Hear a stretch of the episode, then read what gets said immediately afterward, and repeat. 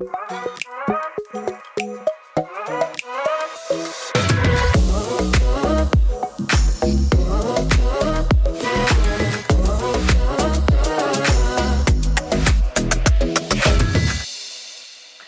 back to the ADW Profile Podcast, ADW for a deeper way. This is Casey along with Tim here.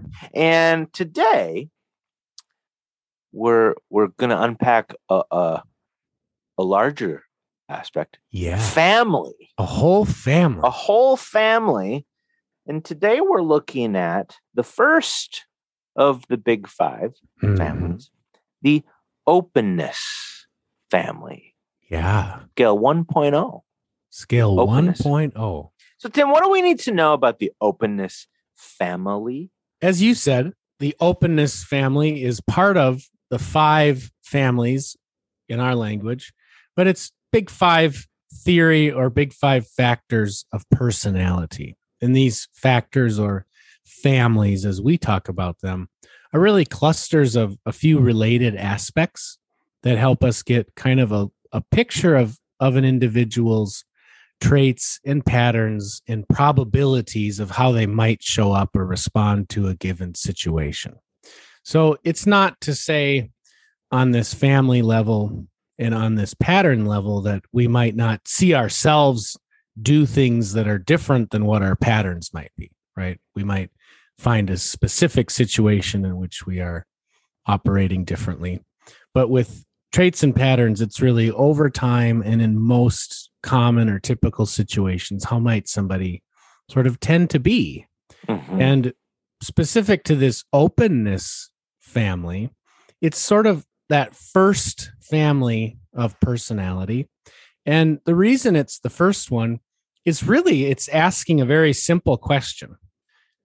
Is the individual sort of psychologically, mentally, behaviorally open to their lived experience and all the things that are part of it? Or is the individual maybe more closed off and conventional to their whole experience and all of the things in it? And it's again important to remind ourselves and remember that both sides of this family, both sides of this spectrum have a lot of strengths and good qualities and, and wonderful things about them, hel- helpful expressions, we might say. And both sides, we might find that from time to time, those prominent patterns may get in our way. So it's not about being good or bad at anything, but rather kind of knowing where do I default to. So we've laid that out. It's it's not good or bad. It's tra- it's tendencies, patterns in most situations, probabilities. The openness family is made up of a few aspects, kind of different related pieces. I think one more thing as we are in the uh, level two here Yeah. of of uh, personality traits and patterns, and I think another way to just frame and think about that idea of you know good and bad, and you know Yeah. our our our brains think if we see a low score, oh that means I'm bad at this, right? I, I think a helpful way to think about it, particularly in the traits realm, again, is energy, right? So Mhm. if I'm super high on openness, which would mean I'm low on concrete and conventional, that Mhm. means that naturally my energy goes toward the openness behaviors. Doesn't Yeah. mean I can't do the concrete conventional behaviors. It just means I have to put a lot more intentionality. It's going to take a lot more energy to get there. yeah. All behaviors are available to all of us. It Mm. just depends how much energy is it going to take for us to perform those behaviors. So we're talking about openness today, the family of openness. And families have aspects within them. Right? So there's actually four aspects that make up the openness family, but Mhm. then there's also an overall openness score as well. Yep. So you have an openness score, and then you also have the sub aspects that make up the openness family. Now, of course, each of the sub aspects have their own episodes in which we get in the weeds on them. Yep. Um, but just real quick, like the four aspects that make up openness imaginative, Mhm. emotional absorption, seeks change, Mm. open to learning. Ooh. So all those together kind of show us the constellation of the various aspects of the openness Yeah. I think we should recognize Mm. when we think about let's start with the right side, so which is openness. So high openness. What are the effective manifestations of high openness? What is what what does that look like? Yeah, well, when we talk about openness to experience and when we unpack what is what makes up our experience, right? It's thoughts and ideas, it's feelings and emotions, it's new adventures or new things, right? Kind of doing things that you haven't done before. It's learning new information. And so when we put these things together, and recognize some of the strengths that come out of being higher toward the openness side, right?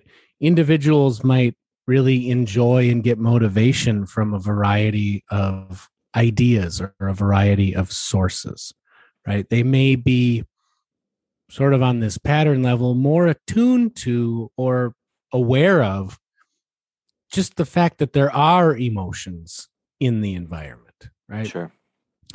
people who are more high on this openness side also tend to kind of take in and, and seek out learning new information, almost learning for learning's sake.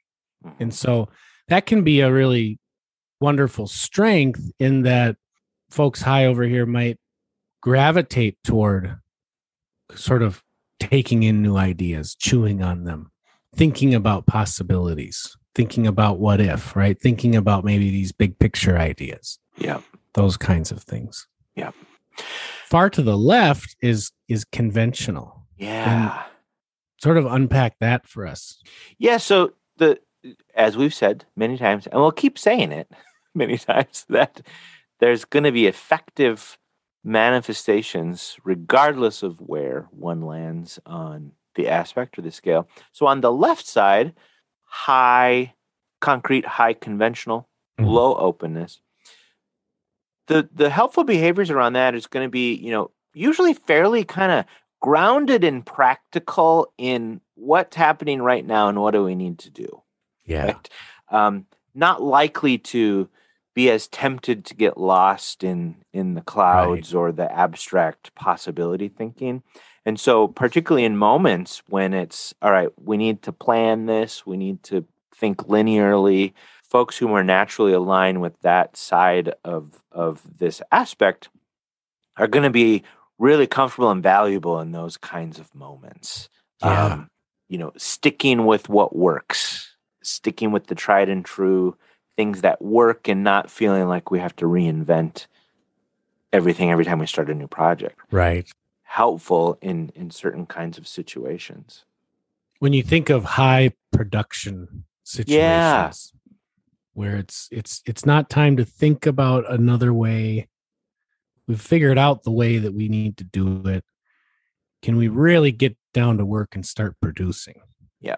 this conventional side of this family can be a, a tremendous asset for for situations like that So when we're at these level two traits and patterns, as you so eloquently described, it's sort of that, you know, in most situations, in most circumstances, how do we Mm. tend to respond, react, behave, show up?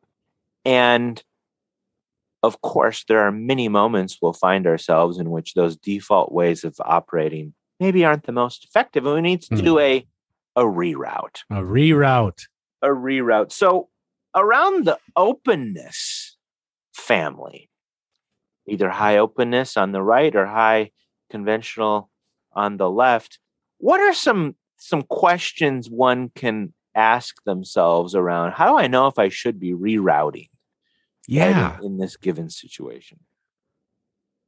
one thing that we can ask ourselves is given the situation that I'm in, would something new or something different or some other approach or some big picture thing would would spending time on that truly add to the goals that we're wanting to accomplish. Another way to put it is do we have a solution right now that is sort of quote unquote proven and the one we want to follow? And if that's the case, that's a, a, a good sign that we can reroute away from some of the brainstorming, some of the novelty, some of the new exciting way of doing it and and be intentional about staying pretty narrowly focused on getting it done as it is. I, I think what comes up for me around that is and and I think we actually talk about this in the imaginative episode. It's mm-hmm. it's, it's a deeper dive into that because yeah. it's fairly applicable to that. But openness in general, what's the purpose of this moment? Right. Right. So so if we're in a meeting or or not, just you know, sitting down to prioritize what we're going to spend the next 30 minutes on or whatever, what's the purpose? Yeah.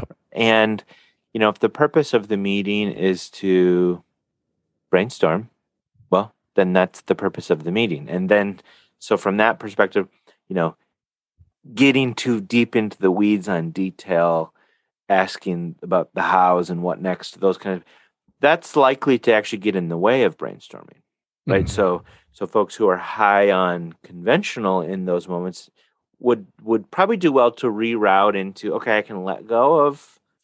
Those default ways of thinking about this and maybe try to access some of that more of that openness. Yep. And then vice versa, right? If the point of the meeting is to plan and determine steps of execution, yep. We're probably past the brainstorming phase. and so, you know, bringing up new conceptual ideas might not be the most appropriate in that moment for the yeah. purpose of that meeting. Um, and it's not like there's a rule. I mean, it's, right. you know, it's, it's, there's flexibility in that, but just thinking about, and this is kind of always the question, regardless of the trader aspect, right? What's the purpose of this moment? And therefore, what is the moment requiring of me? Yeah. Regardless of what my default tendencies mm-hmm. or patterns are. For the folks far to the conventional side, similar, but maybe a little bit rephrase of the question is how I'm doing it working? is my approach is, right. is how i'm doing it is it is it working is right. it working as good as it could be working and asking you know what do i need to think about perhaps in even order to give myself permission to imagine what if or what could be so for high conventional folks if i find myself too often going away from thinking about what could be or what's possible right? And feeling this pull to turn it into a conclusion immediately, right? That might be a, a signal to reroute into coming up with a few different possibilities and not needing to decide until we've had a chance to talk through all of the possibilities. So maybe not assuming that someone offering a possibility is actually making a conclusion. So just kind of a good opportunity for a self check on that. So that's the openness family. Make sure that you're diving into the aspects of the openness mm. because we, we have our overall openness and conventional score, which is helpful and interesting, but taking it the level deeper into looking, well, what's your flavor yeah. of openness is all about looking at those sub aspects of imaginative, emotional absorption, seek change, open to learning because most of us we have a little bit of each side and those sub aspects gave give us more insight into what our flavor of openness looks like. So we'll see you in those episodes. In the meantime get that self-awareness. Stay curious